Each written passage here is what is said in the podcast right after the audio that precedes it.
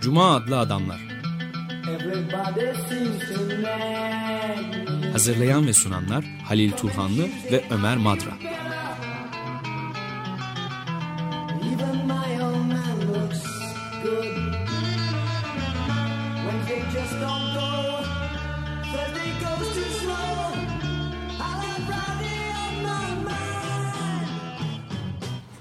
Merhaba Halil, hoş geldin. Teşekkürler. Bugün stüdyoda iki konuğumuz var. Biri Cuma adlı adamların yabancısı olmadıkları bir isim. Ahmet Tonak. Diğeri de ilk kez konumuz oluyor. Sungur Sabran. Ee, ikisine de hoş geldiniz diyelim hoş önce. Hoş geldiniz. Hoş bulduk. Konumuz hoş bulduk. ise iki yıl önce getirdiğimiz e, Profesör Sancar, Sancar Divitçioğlu. Onun e, Asya Üretim Tarzı ve Osmanlı Toplumu adlı kitabını e, konuşacağız. E, konuklarımızın her ikisi de Divitçioğlu ile e, tanışma, onu tanıma olanağını bulmuşlar. Hatta iki, Sungur Savran onun asistanlığını da yapmış bir. E, şimdi biraz kişisel anılarınızdan bahsedelim. Sayın Divitçioğlu'nun e, Türk yaşam e, düşüncesi, düşünce hayatındaki öneminden de bahsedelim biraz. Solda biraz istisnai bir isim olarak kabul edilirdi kendisi galiba. Uç beyi falan derken biraz da bu nitelemeyi kullanırken bunu kastetmiştim ben. Sık sık da İdris Küçük Ömer'le birlikte anılırdı isimleri. Evet. E, yani Sungur e, daha yakın benden. Çünkü yakın çalışma imkanı bulmuş. E, aynı kürsüde asistanlığını yapmış e, durumda. Benimki biraz açıkçası dışarıdan bir tanışıklık.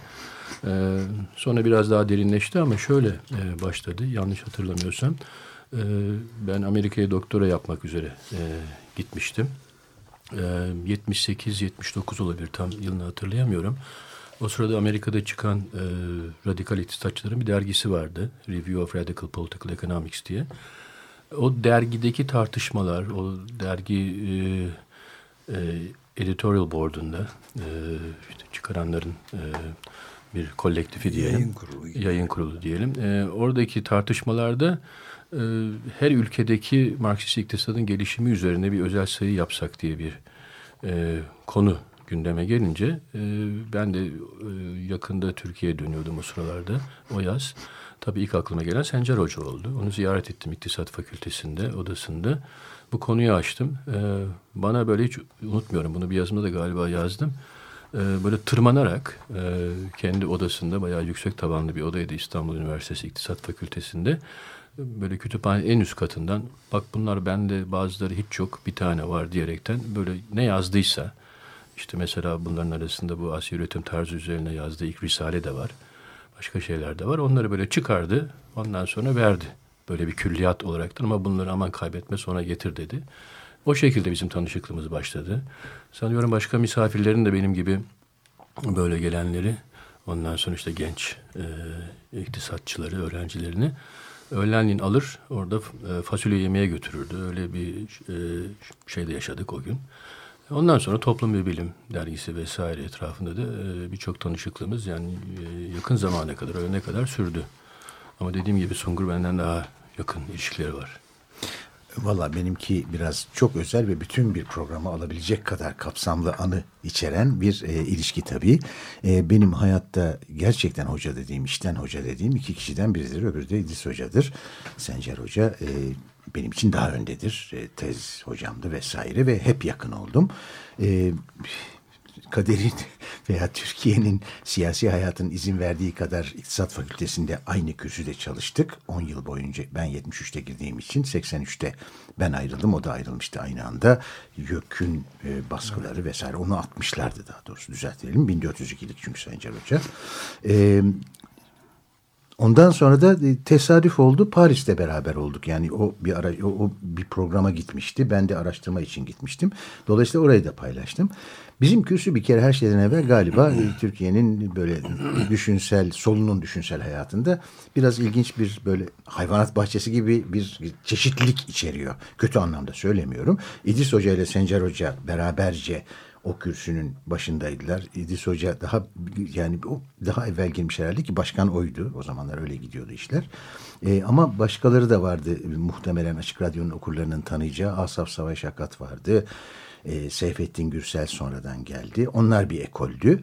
Nail Satlıgan'la ben de Hı. öbür tarafta bir ekoldük. Biz daha koyu Ortodoks Marksistler onlar daha heterodoks e, yaklaşıma sahiptiler. Sonra da zaten e, başka görüşlere de intisap ettiler.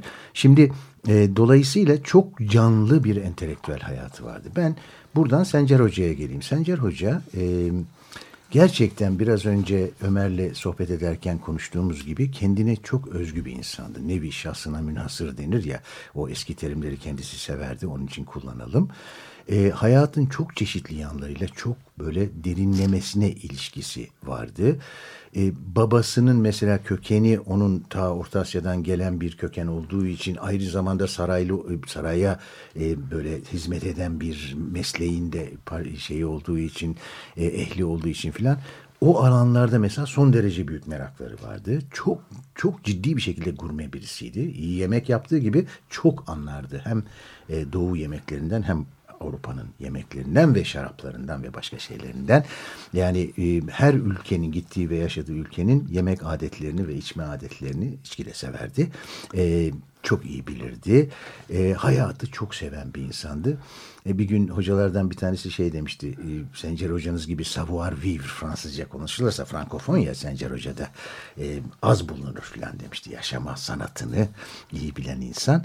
E, batıyla son derece bütünleşebilen bir yanı vardı ama çok yerliydi. Şaşırtıcı derecede yerliydi. O kadar ki bu, mesela unutamayacağım bir anımı söyleyeceğim. E, orada beraber çalıştığı benim de e, şey yaptığım e, takdir ettiğim Fransa'dayken bu 80'li yılları söylüyorum. Doktorası oradandır zaten Sencer Hoca'nın. 80'li yıllarda bir profesör olarak orada başka bir profesörle birlikte çalışmalar yapıyorlardı. Fakat e, Benetti e, Fransız e, profesör hep Sencer Hoca'ya böyle bir süre sonra ve zor randevu veriyormuş. Böyle hemen kapısına falan gidilmiyormuş. Telefon edince hemen buluşmuyormuş falan. Çok şikayet ediyordu. Çok çok çok Türk bir şey bu. Yani o kadar yıl sen doktora yap Fransa'da hala Fransızların kolay kolay e, evlerini açmayacağını anında kendileriyle buluşmayacağını yani bizler gibi kabul böyle etmiyor iç içe giremeyeceğini kabul edemiyor. edemiyor. edemiyor. Ne biçim adam bu da ya hiçbir türlü falan diye devamlı şikayet ediyordu. Böyle bir insandı. Hem buralı hem oralıydı. Yani ufku çok genişti e, ve dediğim gibi hayatında çok çeşitli yanlarına ilişkin e, çok güzel zevkleri vardı. Ama uç beydi. Demin de sizin söylediğiniz gibi galiba evet. siz programın adını öyle koymuşsunuz. Evet. Yeniliğe çok meraklıydı. Evet. Yani gerçekten bilim alanında özellikle ama başka bütün alanlarda da gerçekten hep yeniye doğru açılmak istedi. Dolayısıyla hayatında, entelektüel hayatında da daha sonra konuşuruz. Çok değişik evreler var. Hep yeni bir şeye açılmak istedi. Evet yani çok e, bir Rönesans adamı tarafı da olduğu söylenebilir herhalde. Yani beş parmağında ya da on parmağında on marifet denebilecek her alanda at koşturabilecek bir özelliği de olduğu söylenebilir. Bu Türk meselesini kök Türkleri falan da hiç o getirdi gündeme değil mi? Yani tabii tabii. Başka yani. bir biçimde yani. Şimdi e, kitaba belki biraz daha yakından baktığımız zaman e, bu konuya da gireceğiz. E, şimdi bu kök Türkler meselesi ondan sonra Orta Asya Türklerin tarihi falan son kitabı da e, hatırladığım kadarıyla Ege Beylikleri üzerine. E, benim böyle spekülatif bir görüşüm var aslında. Kendisi belki muhtemelen bunu başka bir yerde açıkça belirtmiştir ama e, şimdi Asya Üretim Tarzı kitabının bir yerinde e, Halil İnalcı'a referansla şey diyor. E, bu işte tımar sisteminden e, edinilen e, gelirin e, hükümdar Türkiye'de yani Osmanlı İmparatorluğu'nda e, sultan ve ailesi arasında paylaşılmasını Halil İnalcık Oğuz Türklerine bağlıyormuş. Evet. Oradaki üleş sistemi vesaire. Ee, bunu zikrediyor. Zikrettikten sonra fakat diyor bu diyor böyle diyor yani varsayılacak bir şey diyor. Bunun araştırılması gerekir diyor. Sanıyorum o zamanlardan e, ve başka bir sürü faktör muhtemelen fakat bu da faktörlerden bir tanesi olduğunu ben düşünüyorum. E, zaten derin bir ilgisi var. Ondan sonra 80 sonrasında işte bildiğimiz iktisattan, ondan sonra iktisat içi çalışmalardan, saf iktisat çalışmalarından diyelim soğuyarak, uzaklaşaraktan yani bu alana gidişi bence ta o yıllardan, 60'lı yıllardan başlayan bir ilginin sonucu. Evet yani ben bir şey söyleyebilir miyim? Sonundan Türklerin tarihine Doğan Avcıoğlu'nun yaptığı bir derinlemesine çalışmanın dışında çok fazla üniversitede e, eğilinmez. Tam tersine o alan her zaman da çok muhafazakar e, hatta geliş evet, diyebileceğimiz abi. ekiplere bırakılırdı. Evet, onu, o anlamda yenidir. Onu kastettim. O anlamda yenidir. Yani, tabii, tabii. Seni de onaylayarak, yani. evet, onaylayarak evet. söylüyorum. Yani. Evet soldan Ve, oraya bakan pek yoktu değil mi? Şeyde, İşte evet. E, 60. belli Tam, bir tam, tam. belli bir fikir sahipleri kesimine bırakılırdı Evet. tamamen Evet. hiç dokunulmazdı Evet, o. evet. Ama Doğan Avcıoğlu'yu es geçmeyelim. Onu da biliyorsunuz Evet. Türklerin tarihi bir sürü Evet. cilt yayınladı. Tabii o aralarındaki belki e, çatışmanın da değil, fikri çatışmanın da bir provokatif yanı olabilir. Yani öyle mütalaa etmek mümkün. Peki bu kitap 1967'de yayınlanmış ilk kez. Ee, Çok mütevazi bir deneme olarak nitelemiş. Bu e, yayınlandığı tarihte e, tartışıldı mı yeterince ya da e, hocanın dediği gibi denem çok kendisi mütevazi davranmış. Kuramsal bir katkısı var mı bunun? Nedir ya da kuramsal katkısı var da Cevaba geçmeden ben lütfen kitabın ne olduğunu da bir Evet. kez de şey yapalım. Yani Sencer Divitçioğlu iki yıl önce kaybettiğimiz önemli düşünür diyelim. Onun külliyatı Alfa tarih dizisinden Alfa yayınlarından çıkmaya başladı. Ee, Ve Asya Üretim Tarzı ve Osmanlı Toplumu adlı çalışması ikinci bu külliyatın Divitçioğlu külliyatın ikinci e, kitabı olarak yayınlandı. Onun üzerinden çıkarak konuşuyoruz biraz da. Bir, o soruma bir şey daha ekleyeceğim. Bir sınırlılığından söz ediliyor. Ee, 14 ve 15. yüzyıllarla sınırlı. 16. yüzyıl ve sonrası yok. Asıl özen, o dönemlerin de Osmanlı İmparatorluğu'nun yapısını açıklamak açısından çok önemli olduğu söyleniyor. Bunu e, tartışabilir miyiz acaba? Valla şimdi ben e, mesela bu kitabı tartışırken e, izleyicilerimizi, dinleyicilerimizi çok böyle derin teorik tartışmaların içinde e, kaybetmek istemem. Çünkü Asya tipi üretim tarzı son dönemde çok tartışılan bir konu tam tamına değil. O zamanlar şimdi ilk sorunuza önce cevap vermek isterim Evet. izninizle. Bu bir katkısı oldu mu, tartışıldı mı diye sormuştunuz. Hem de ne tartışıldı. Yani Sencer Hoca ikinci e, baskısına kitabın bir ön söz yazmış ve diyor ki bu kitap başıma büyük belalar açtı diyor. Şimdi o belaların birincisini izninizle önce söyleyeyim bir kere. İstanbul Üniversitesi'nin iki doçenti olarak İdris Hoca ile Sencer Hoca, İdris Hoca'nın İdris kendisi- Küçükömer. İdris Küçükömer ve Sencer Devitçioğlu bu iki insan 1960'lı yıllarda e, profesörlükler için hazırlanıyorlar ve orada yazan e, açıkça yazan şey e, bu tam da bu yöndedir. E, İstanbul Üniversitesi İktisat Fakültesi ve e, daha üst düzeyde rektörlük, senato filan falan e, her ikisinin de profesörlüğüne 10 yıla yakın engel oldu. Yani ben girdiğimde hala doçenttiler. Oysa e, genel bir karşılaştırma yapıldığı zaman tamamen nesnel kriterlerle e, birçok profesörü ceplerinden çıkaracak kadar e, bilgili ve üstelik yenilikçiydiler. Peki Yani gerekçe neydi Sungur? gerekçe tamamen kestim. Evet yani bir Marksizm gerekçe veriyorlar mı kendisine? Evet evet yani Siz onu niye doktora yapamazsınız? ya Yani işte olmuyor. aslında en sonunda mesela üçlü kararnamede takıldı. O zamanlar profesörleri Cumhurbaşkanı, Başbakan ve e, Milli Eğitim Bakanı imzalı profesör yaparlardı. En sonunda orada takıldı. Her zaman tam açık gerekçe verilmiyor ama açık açık tartışıldığı yerler oldu. Mesela olmuş pardon ben bu, tabii ki o ortamlarda bulunmadım. E, bizimkiler de çok şey insanlar yani bir düşüncelerini çok e, cesurca savunan insanlar bazılarına yapmadıklarını bırakmamışlar. Yani bayağı ağır konuşmuşlar. E, burada hicap ederim bazılarını söylemeye. E, ve çok da muzip oldukları için başka oyunlar da yapmışlar. Yani şey düşürmek gibi, peruk düşürmek falan gibi bazılarına. E, çok ciddi bir mücadele. Sonunda darıldılar bir süre boyunca her ikisi de. E, bunlar çok e, yaratıcı insanlar, çok yenilikçi insanlar. Ben her fikirlerine katılmam. O çok açıkça söylüyorum. Birçok fikirlerine katılmam hatta genel yönelişi olarak. Ama bu Türkiye'nin Ama saygı uyandırıyorlar. çok saygı uyandırır bende o insanlar. Çünkü bir şeyleri yenilemeye ve bir ufuklar açmaya çaba göstermişler. Ondan sonra gittikleri yer be- bana uygun gelmeyebilir ama oradan başka hayırlı şeyler de çıkabilir. Her şey hep aynı yerde kalırsa oradan hayır çıkmaz, katkısı olmaz o insana. Evet burada belki e, ufacık bir göndermeyle e, en- yenge- Ferit Edgün'ün bir sözünü de e, almışlar kitabın başına alınmış. Sencer Divitçioğlu Türkiye'nin yetiştirdiği nadir entelektüellerdendir diyor. Belki buna şeyi de eklemek gerekir. Yani ta 1967'de yanılmıyorsam Chomsky'nin yazdığı entelektüelin sorumluluğu başlıklı çok bence önemli yazısı New York Review of Books'ta yayınlanmıştı.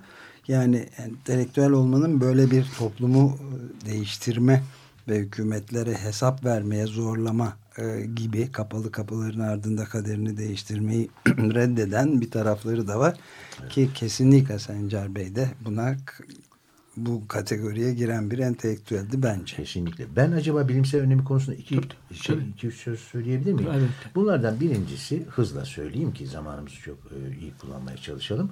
Birincisi bence o zamana kadar hep klasik tarihçilik e, temelinde ele alınmış, çok teorileştirilmemiş e, ve biraz kendisine özgü olmak e, ile nitelenen Osmanlı toplumuna ilk kez geniş bir teorik çerçeveden Marksist bir yaklaşımla bir açıklama getirme çabası var burada. Bu çok önemli. Bunun üniversiteyle ilgili uzantısı bakın Marksist bir tezle profesörlüğünü almaya çalışıyor. Bu tezin, bu kitabın e, bir, bir bakıma birçok insanın önünü açtığını söyleyebiliriz. Ben mesela Marksist bir tezle geçtim ama tez hocam Sencer hocaydı. Herkes iyi yaptın filan dedi bana ama yol çoktan açılmıştı. Yani bunlar o mücadeleyi vermiş bedelini ödemişler. İşte sorumluluktan Tam kastım o bu. işte. Tam, Tam bu da yani. tam da o. İkincisi bu yani Marksist bir yaklaşımla Osmanlı toplumuna yaklaşmak bakımından akademiyada en azından bir ilk sayılabilir. Ee, bir başka boyutu da şudur. Ee, bir bakıma e, Osmanlı Türk ve sonra toplumuna ve sonra Türkiye Cumhuriyeti'ne bakışta e, daha ziyade e, doğrusal diyebileceğimiz, lineer diyebileceğimiz, aydınlanmacı bir bakış açısının ötesinde yani hep batıya bakar gibi bakmak yerine bu toplumun ve buna benzer başka doğu toplumlarının veya diyelim Afrika toplumlarının vesaire farklı bir tarihsel yoldan geçerek gelmiş olabileceğine ilişkin önemli bir vurgudur. Çok tepkiyle karşılandı. Sencer Hoca'nın çıkarttığı bir dizi sonuca ben de katılmıyorum. Bu başka. Demin söylediğim tam da budur. Yani her şey mekanik bir şekilde Marx Batı Avrupa toplumlarını nasıl incelediyse olduğu gibi onun buraya transplantasyonla aktarılması şeklinde yapılmamalıdır. Bu toplumun özgül yanları tarihinde araştırılmalıdır tipinden bir bakış açısını çok güzel cisimleştiren bir yaklaşımdır. Hem İdris Hoca hem Sencer Hoca kendi tarzlarında bunu yapmaya çalışıyordu. Sonuçlarına kim katılırsa katılmasın katılsın, kim katılmazsa katılmasın ama bir yöntem olarak farklılıkları ve özgürlükleri vurgulamanın Otantik. ben çok önemli olduğunu düşünüyorum. Bu kitabın böyle büyük bir anlamı da var ve dolayısıyla Türkiye'de daha Kemalizmin etkisi altında gelişmiş olan solun çok büyük tepkisi Evet. o yüzden almış bir kitaptır. İdris Hoca da o bakımdan çok eleştirdi. Öyle, Düzenin öyle. yabancılaşmasıyla bu sanıyorum demin çok tartışıldığını soruyu sorarken biliyordum ben Evet, zaten biraz evet. şey. Tabii tabii biliyorum ondan eminim. Bir soru daha soralım isterseniz. Bu 1967'de yazdığında aslında e, tam Marx'ın Doğu toplumlarıyla ilgili bütün yazdıkları da pek gün ışığına çıkmamış galiba değil mi? Siz onların hepsini okumuş mu acaba? Yani Şimdi şöyle. daha sonradan çıkanlar var Yani bu tartışılanlar var. Bu konuya ilişkin Marx'ın yazdıklarının önemli bir kısmı aslında e, çıkmıştı.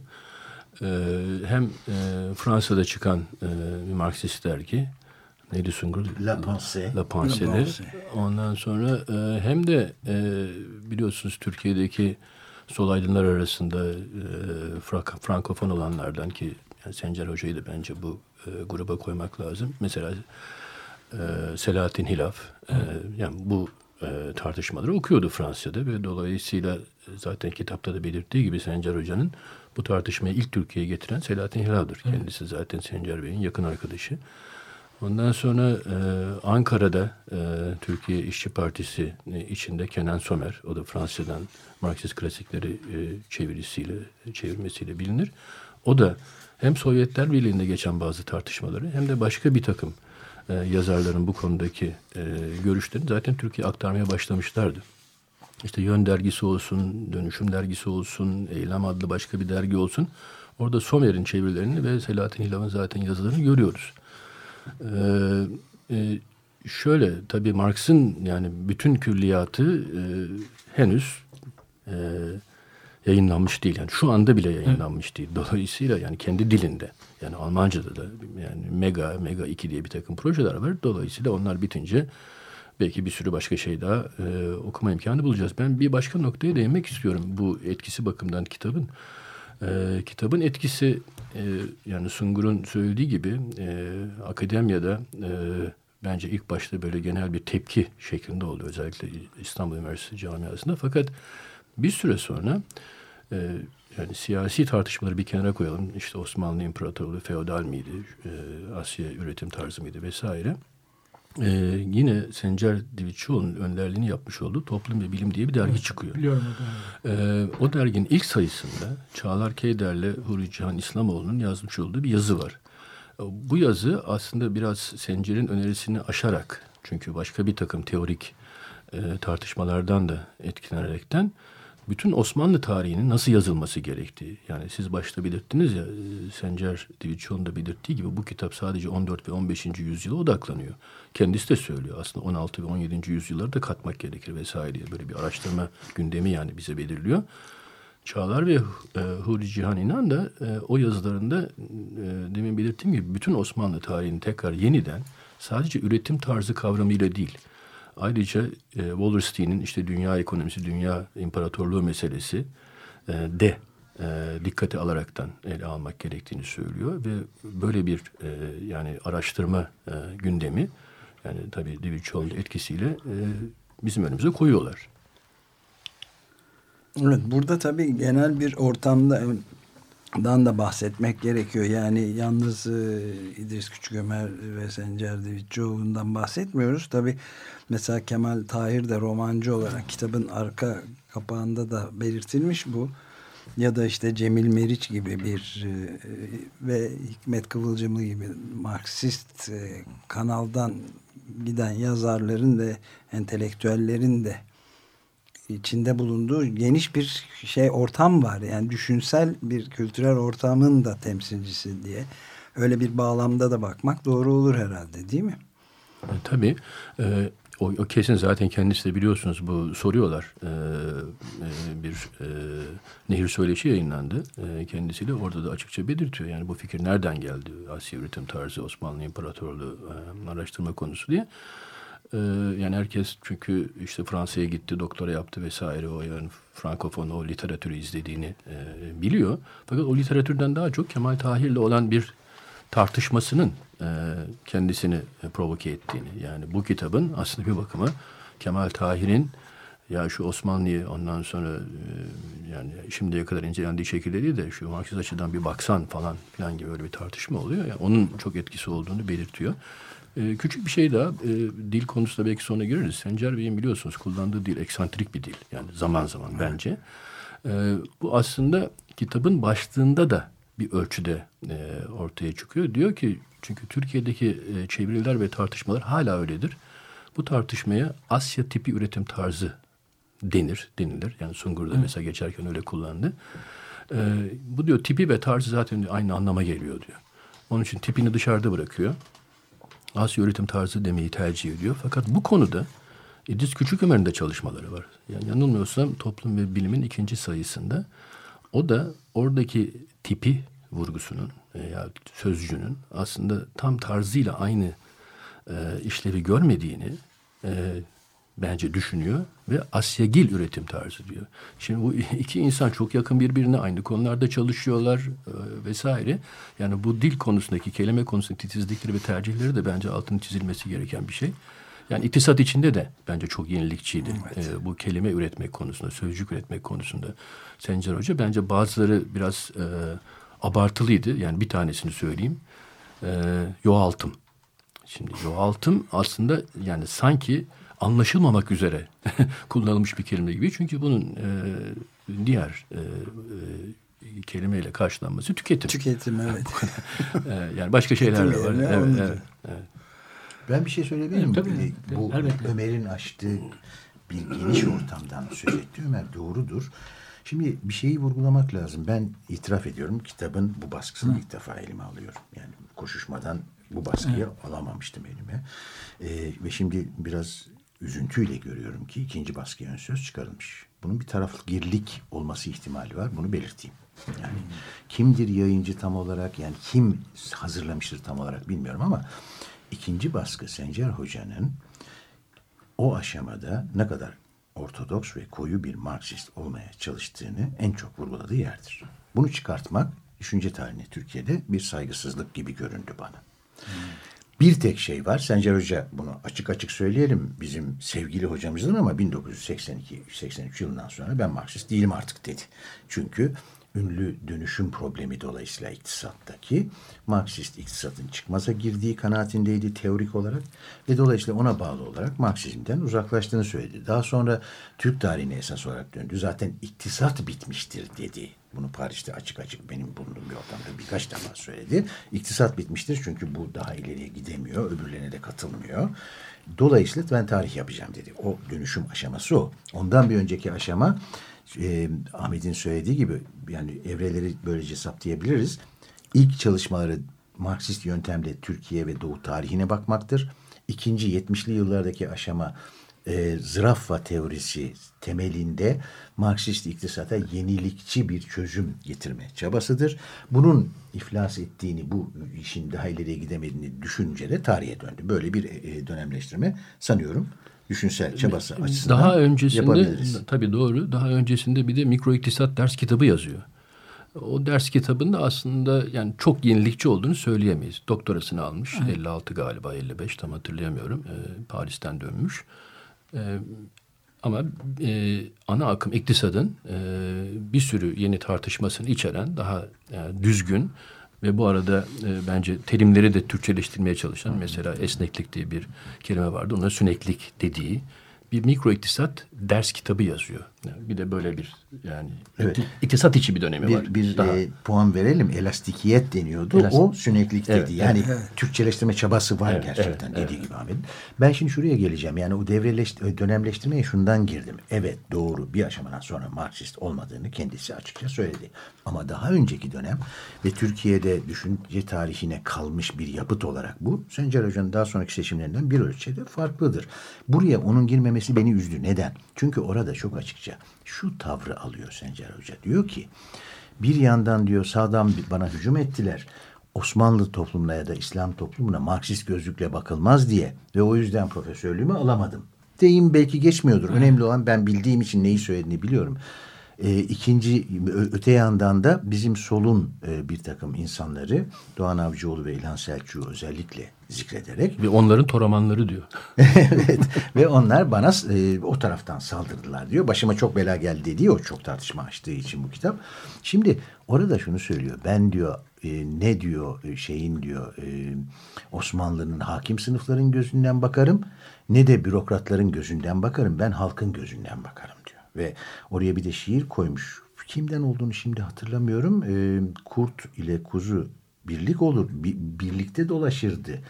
E, fikir ayrı olmasa galiba Karaca olan Karaca olabilir sanki Karaca değil mi? Olan. Gayrı ayrı falan o şeydi. Evet, evet. O redifle yapılmış bir şeyi evet. vardır. Öyle şiiri vardır. Şimdi bunu şunun için vurguluyorum. Sencer Hoca'nın genel olarak o ortamda bu çalışmayı yaptığı doğru. Ama bir şeyi unutmayalım. Kemal Tahir mesela Nazım Hikmet'le beraber hapis yapmış. Marksist geleneği bir ölçüde bilen bir insandır. Öte yandan İdris Hoca ile yani İdris Küçükömer'le Sencer Divitçioğlu zaten o kökten geliyorlar. Ama Cemil Meriç mesela çok farklı bir yerden geliyor. Burada şunu görüyoruz. Ayrı geleneklerden gelen entelektüeller arasında farklılıklara rağmen bir diyalog ve e, alışveriş var. Bence Selahattin bu... Lav da koyu bir e, Marksist olarak görülebilir. Tabii. Sencer Hoca gibi vesaire. Sonradan Sencer Hoca'nın bu alanı terk etmiş olması o aşamada her konuda herkesle aynı fikirde olduğu anlamına gelmiyor. Yani şunun için söylüyorum bunu. Aslında bu kitabın ne önemi var dedik, dediğimiz zaman veya İdris Küçükömen'in e, düzenli yabancılaşması kitabının şunu söyleyebiliriz. Türkiye tarihine bakışta değişik yaklaşımlar var. Bu yaklaşımları çok kabaca özetleyecek olursak bence aydınlanmacı kemalist bir yaklaşımla tamamen en sonunda liberal bir yaklaşım olarak anabileceğimiz ve Türkiye'nin Avrupa ile bütünleşmesini tek çözüm yolu olarak gören bir yaklaşımın dışında bir de Marksist görüş var. Bu kitap iki yöne de çekilebilir. Liberal yöne de çekilebilir. Cemil Meriç'ten yararlanılan genellikle o alandır. Marksistler çok fazla yararlanamıyor. Cemil Meriç'ten tarihi nedenlerle. Yani isminden dolayı demiyorum. Düşünceler toplamından evet. dolayı diyorum. Veya Marksist yönde çekilebilir. İkinci baskıya ön söz bunu çok açık şekilde gösteriyor Sencer Hoca. Ne oradan ne oradan ben başka bir yerden ezilenin gözünden evet. bakıyorum diyor. Bence burada bir ara verelim. Ağır da konuşma ama şeyi de e, Sungur Savra'nın e, şeyi çok bana da önemli gözüküyor. Biraz önce söylediği şey. diyalog ortamı e, o, hayati önem taşıyordu. Yani ancak ağırlıklı böyle entelektüellerin bu yöndeki gayretleri diyeyim sayesinde olabilen bir şeydi ve paha biçilmez değerde. Şimdi gene onun büyük eksikliği ve örgütlenmeyi filan da demokratik muhalefeti örgütlemeyi engelleyen şeylerden bir tanesi olarak günümüze de böyle geliyor diye bir ukalalık edeyim. Estağfurullah. Ee, ve bir parça çalalım. Steven Stills'dan Stranger adlı şarkı dinliyoruz.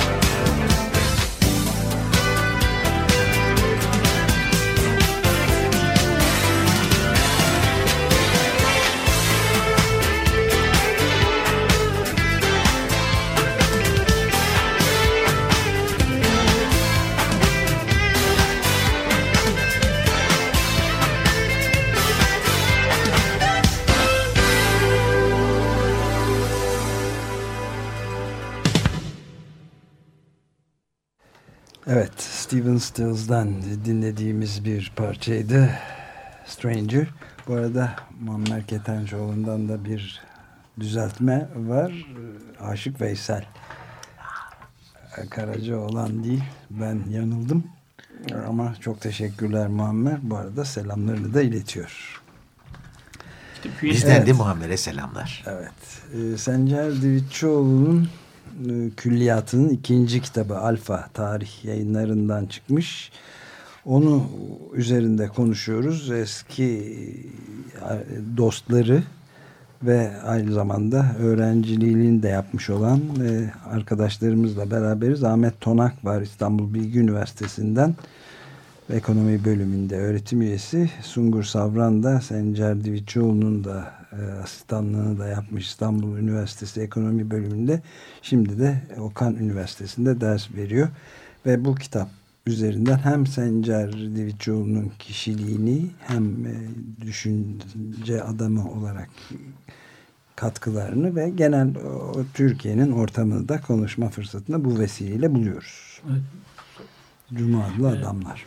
Şimdi Asya tipi toplumları e, incele, inceleyenler e, devletin müdahalesinin sulak olma, kurak olmasını e, sonucunu devletin daha despot olduğunu söylüyorlar bir kısmı. Doğu despotizmi. Biraz antikomünist bir bakışıyla Karl Wittwogel Çin'e yaptığı araştırmada hidrolik toplumları.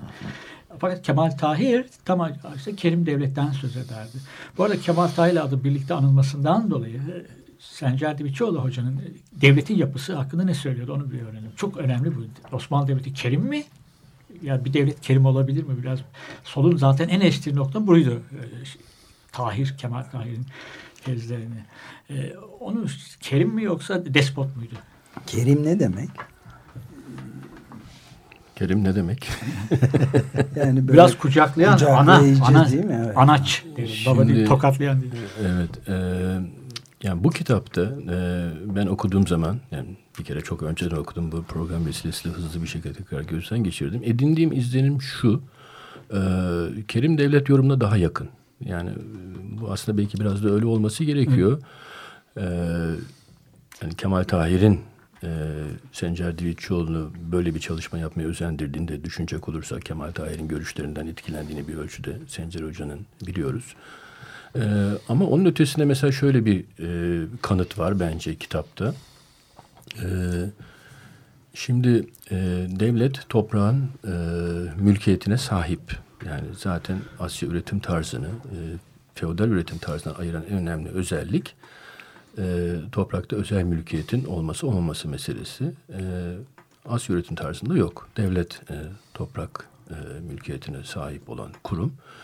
Orada devletten bahsederken e, devletin e, tarımda üretilen e, arta el koymasıyla e, geçirdiği, e, ele geçirdiği e, zenginliği aslında bir şekilde e, kamu harcamalarıyla tekrar e, topluma e, geri e, döndürdüğü konusu değişik yerlerde vurgulanmış.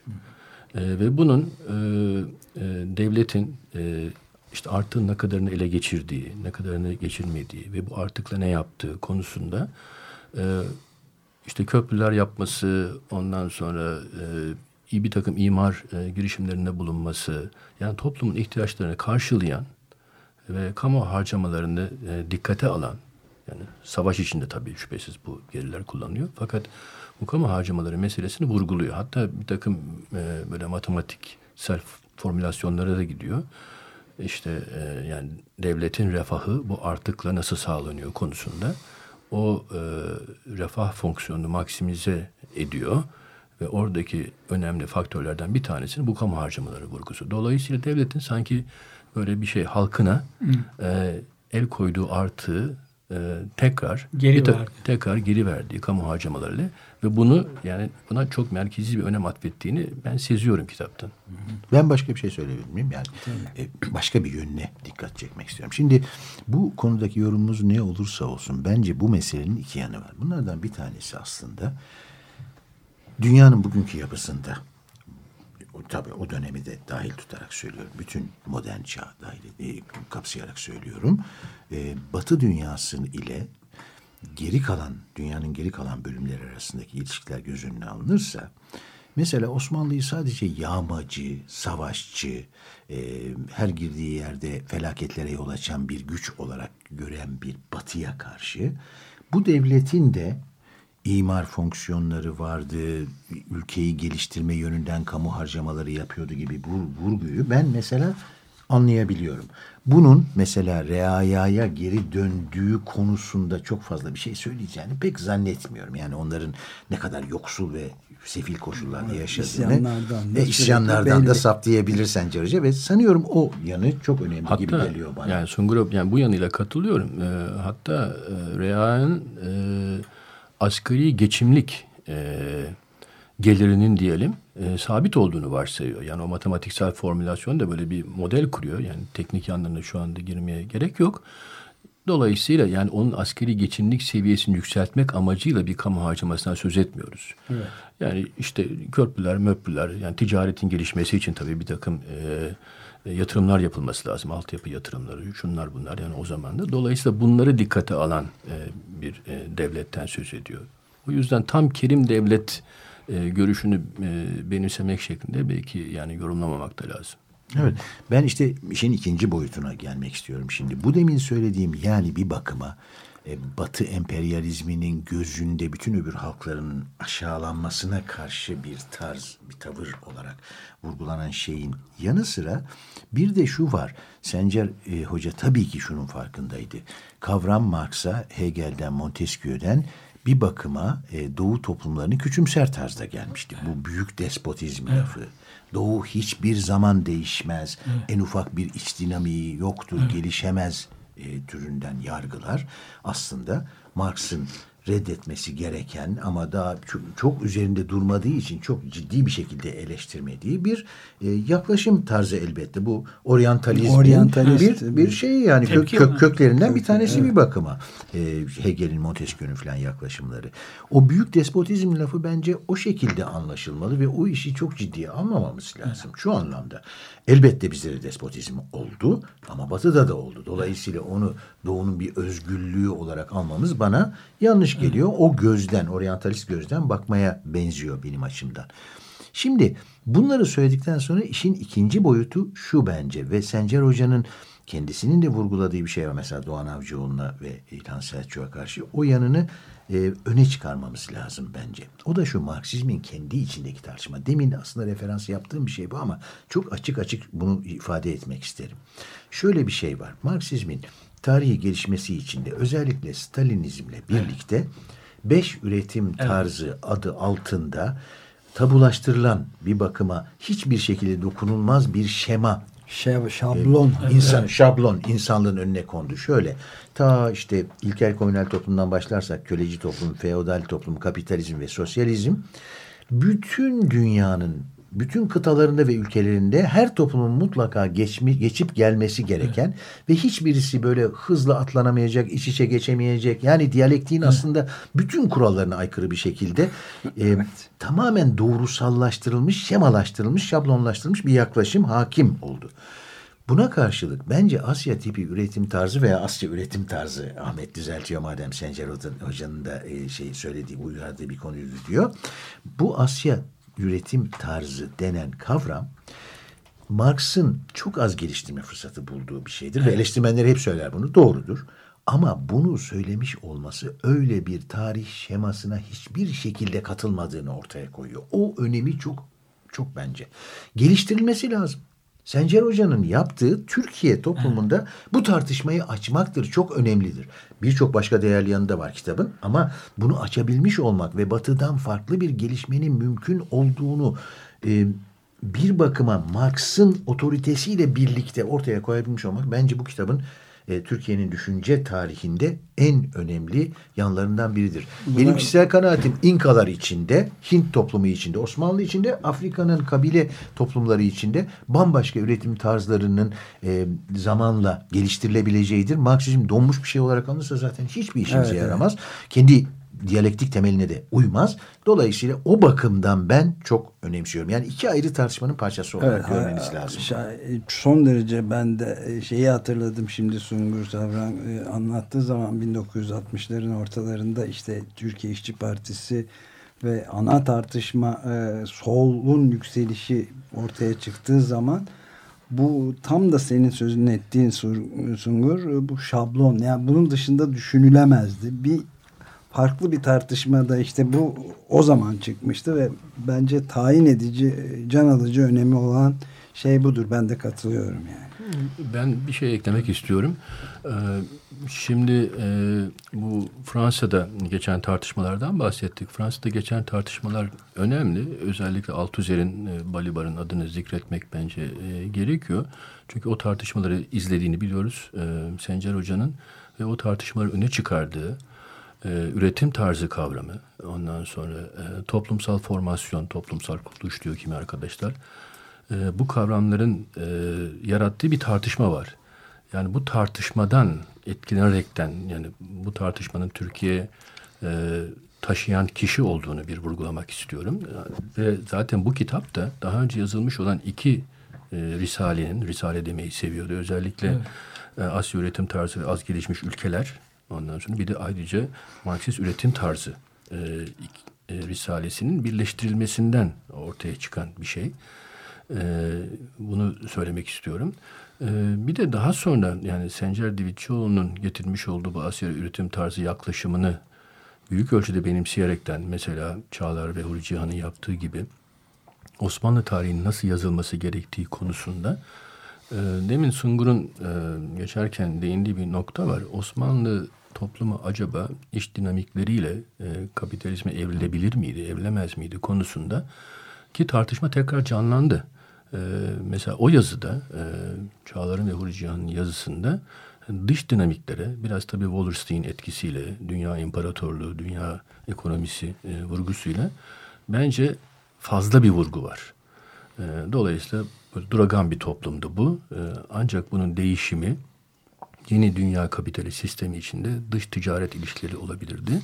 Ve onun varacağı yerde işte bu merkez ve e, periferi merkez e, tartışması içinde bir periferi konumudur. Yani o da işte Frank'ten falan gelen böyle bir şey. Yani böyle bir literatürü de besleyen bir yanı var bu kitabın. Bir de bir şey söyleyeyim. Bu Marx'ın e, Doğu toplumları hakkında yazdığı yazılar 1960'ların sonlarında 3. Dünyacılığın da e, yükselmesiyle ve Maoizmin özellikle tekrar gündeme gelmedi. Onun da etkisi var galiba değil mi? Doğu toplumlarının yapısının tekrar e, değerlendirilmesi. O demin andığım Wittbogel mesela Çin toplumunun çok despot olduğunu söyledi. Hatta Rudi Dutske de ondan çok etkilenmiş ve bu kez e, Rusya'da neden demokrasinin gerçekleşmediğine dair tezlerini ona dayandırmış. Şimdi bu Rudidüske çok iyi niyetli ve solda olduğu tartışılmaz. Ama bu Sovyet toplumunda, Rus toplumunda, Sovyet toplumunda hiç demokrasinin olmadı. Ant, totaliter toplum. O anti-komünist literatüre de bir katkı verecek bir şey. Onun iradesi dışında aslında. Marx'ı değerli, tekrar değerlendirenler ki bunlardan bir tanesi bugün tartıştığımız Sencer Dibitçioğlu'nun kitabı. O üçüncü dünyacılığın da alevlendiği, yükseldiği bir dönemin de ürünü olması önemli bence. O atmosferden de değerlendirilmek gerektiğini düşünüyorum. Yanılıyor da olabilirim tabii elbette. Ay, bu genel olarak bu dediğiniz evet, doğru. Genel olarak, genel olarak dediğiniz Fransa'da doğru. Anda, aynen. aynen öyle. Uluslararası evet. E, planda böyle. Fakat Türkiye'de bu tartışmalar böyle yürümedi ve böyle başlamadı. Maoist hareketin içerisinde evet, oldu böyle. Evet, Türkiye'de e, bir, yani Çin ve Sovyetler Birliği ayrımı, ondan sonra Türkiye'nin nasıl bir kapitalizm aşma e, stratejisi izlemesi bağlamında bu tartışmalar yürüdü. İşte Türkiye'de e, tarımda küçük üreticilik mi hakimdir? Ondan sonra feodal üretim ilişkileri mi hakimdir? Bu feodal üretim ilişkileri merkezi midir? Çünkü Osmanlı İmparatorluğu'nun e, siyasi yapısı biraz bu merkezi vurguyu e, gerektiriyordu. Dolayısıyla bir, işte Muzaffer Erdoğan, Korkut Boratov özellikle bu tartışmaların başını çekiyorlardı ve buradan üretilen e, siyasi e, sol stratejiler vardı. E, işte milli demokratik devrim önümüzdeki aşama mıdır?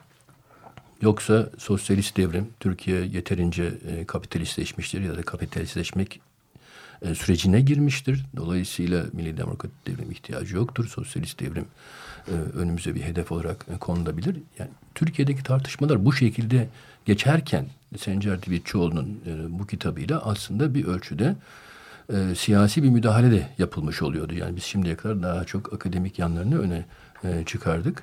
E, o yüzden e, bu e, yeni basımda e, konulmamış olan o ikinci baskı ön söz bence çok önemli. Çünkü Sencer Divitçioğlu kendi ağzından e, bu tartışmalara nasıl müdahil olduğunu ve kara listeye alındığını belirtiyor. Evet. Öbür konuda ben bir şey söylemek evet. istiyorum. Ahmet'in söylediklerine ben katılıyorum. Ee, başka bir yönüne değinmek istiyorum. Dünya çapında yapılan tartışmaya siz değindiniz haklı olarak. Orada da şimdi bu Asya, Asya üretim tarzının çok garip bir kaderi var. Mesela e, demin bir şablon olarak Stalin'in döneminde gelişen beş üretim tarzı yaklaşımına değindim. Ama Sovyetler Birliği Çin tartışması başladığı zaman bu sefer Asya üretim tarzı Çin'in tarihini açıklamak, despotizmini açıklamak için kullanılmaya başlanıyor.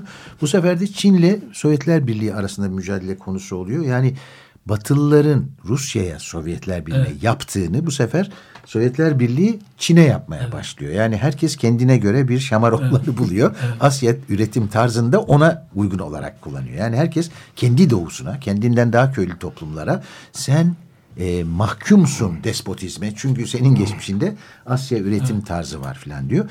Benim bildiğim kadarıyla Türkiye'de böyle olmadı şu anlamda. Yani despotizme biz mahkumuz demedi kimse. Şu dendi ben ona abartılı buluyorum. Yani dendi ki Türkiye'nin geleneğinde bir bürokrasi vardır. Bu ta evet. oradan geliyor. O anlamda Kerim e, Despot e, tartışmasında en azından 19. yüzyıldan itibaren bozuk atüt dediği Sencer Hoca'nın dönemden itibaren e, bürokrasi Türkiye tarihinin belirleyici unsuru olarak kabul edildi. Osmanlı ve daha sonra Cumhuriyet bürokrasisi ve buradan esas mücadelenin bir sivil toplum mücadelesi olması gerektiği bürokrasiye karşı söylendi. Ben bu görüşe katılmıyorum. Ee, dinleyicilerimizin bir bölümü zaten biliyordur. Çok eleştirdiğim bir görüş. Sencer Hoca ile en büyük farkımız İdris Hoca ile de budur e, Türkiye'de de bürokrasinin tarihsel geçişlerde oynadığı role göre değişik aşamalara bölünmesi gerektiğini ve bürokrasinin bir aşamadan sonra kapitalizmin yanında olduğunu düşünüyorum. Onların şemasından farklı olarak. Dolayısıyla Türkiye'de esas olan bence bu e, bütün bu tartışmada Osmanlı'nın bize getirdiği despotizmi nasıl yeneriz şeyidir. Yani yoksa mahkumdur falan gibi evet. bir önce, önceki tartışmaya referansla söylüyorum. Bir yaklaşım benim bildiğim olmadı. Peki bir şey daha. Bu Rusya'da 1905'lerde yani e, geçen yüzyılın 20. yüzyılın Yaklaşık bir beş dakika. E, Plakano ve Lenin arasında bir tartışma olmuş. Ondan sonra da tartışılmamış artık. 1930'lardan, 36'dan sonra Stalin döneminden. E, Lenin de kabul etmiyor ama Asya tipi üretim tarzını. E, tarımsal e, yapısını Plakano e, o zaman Asya tipi üretim tarzı terimini kullanıyor mu bilmiyorum ama farklı olduğunu söylemiş galiba. Ve e, daha sonra da e, tartışılıyor ama genellikle mesafeli bir şekilde tartışılıyor. Mesela Varga'nın e, önemli bir e, Rus e, teorisyen. Onun e, bu konudaki yazısını demin bahsettim. E, Kenan Somer'in çevirilerinden bu konuda. Kenan Somer e, mesela Türkçe'ye kazandırıyor.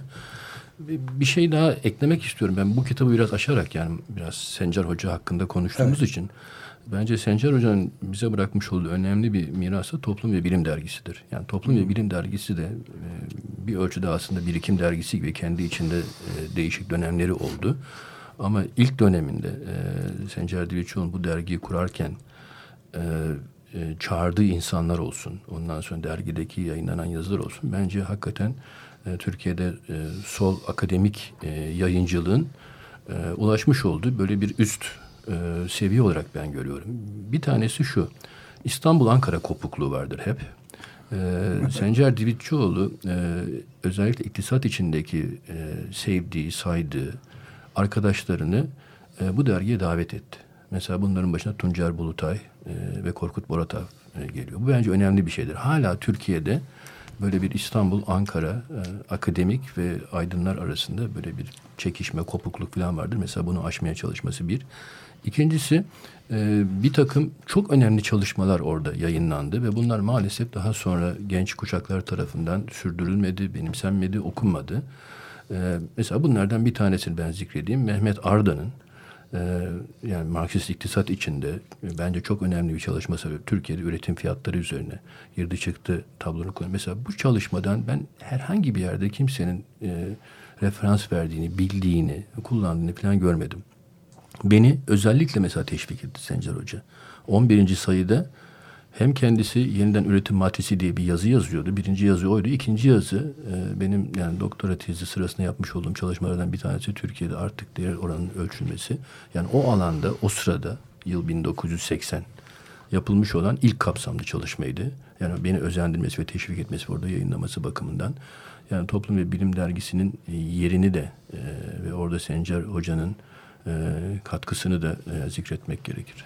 Evet gene bu entelektüel sorumluluğun bir parçası olarak da görmek e, mümkün herhalde. Bu arada da Mehmet Arda'ya da buradan bir günaydın diyelim. Programımız evet. da oldu çünkü. Evet. Ben bir cümle söyleyebilir miyim? Evet, lütfen bitiriyoruz zaten. Sanıyorum evet yani bilimsel bir şey söylemeyeceğim. Buradan hep beraber sevgili Divitçioğlu'na selamımızı gönderelim istiyorum. Çünkü hayatlarını beraber geçirdiler. Gerçekten mükemmel bir insandır ve çok güzel bir ilişkiyle e, Sencer Hoca'yı uğurladı. E, bize kalan önemli bir e, değerdir kendisi de. Evet, çok e, teşekkür ederiz Bala. Evet, Ahmet Tonak ve Sungur Savran. Gayet biz keyif aldık çok bu sohbetten. Kendi payıma konuşursam. Ve epey de dinleyicilerimizle de paylaşmışızdır bu sevinci herhalde. Bitirirken Sencer Divitçioğlu üzerine konuştuk bütününü. Bitirirken de çalacağımız parça The Sea and the Cake Soft and Sleep parçasıyla hepinize günaydın.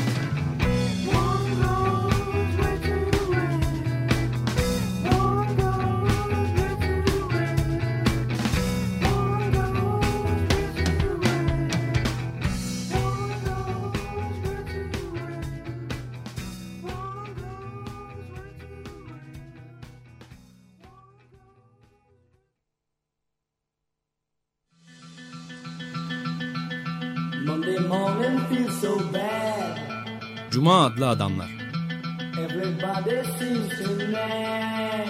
Hazırlayan ve sunanlar Halil Turhanlı ve Ömer Madra.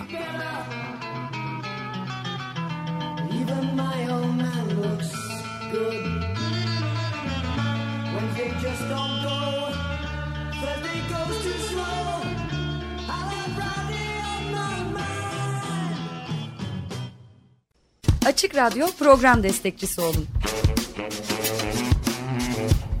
veya daha fazla programa destek olmak için 212 alan koduyla 343 41 41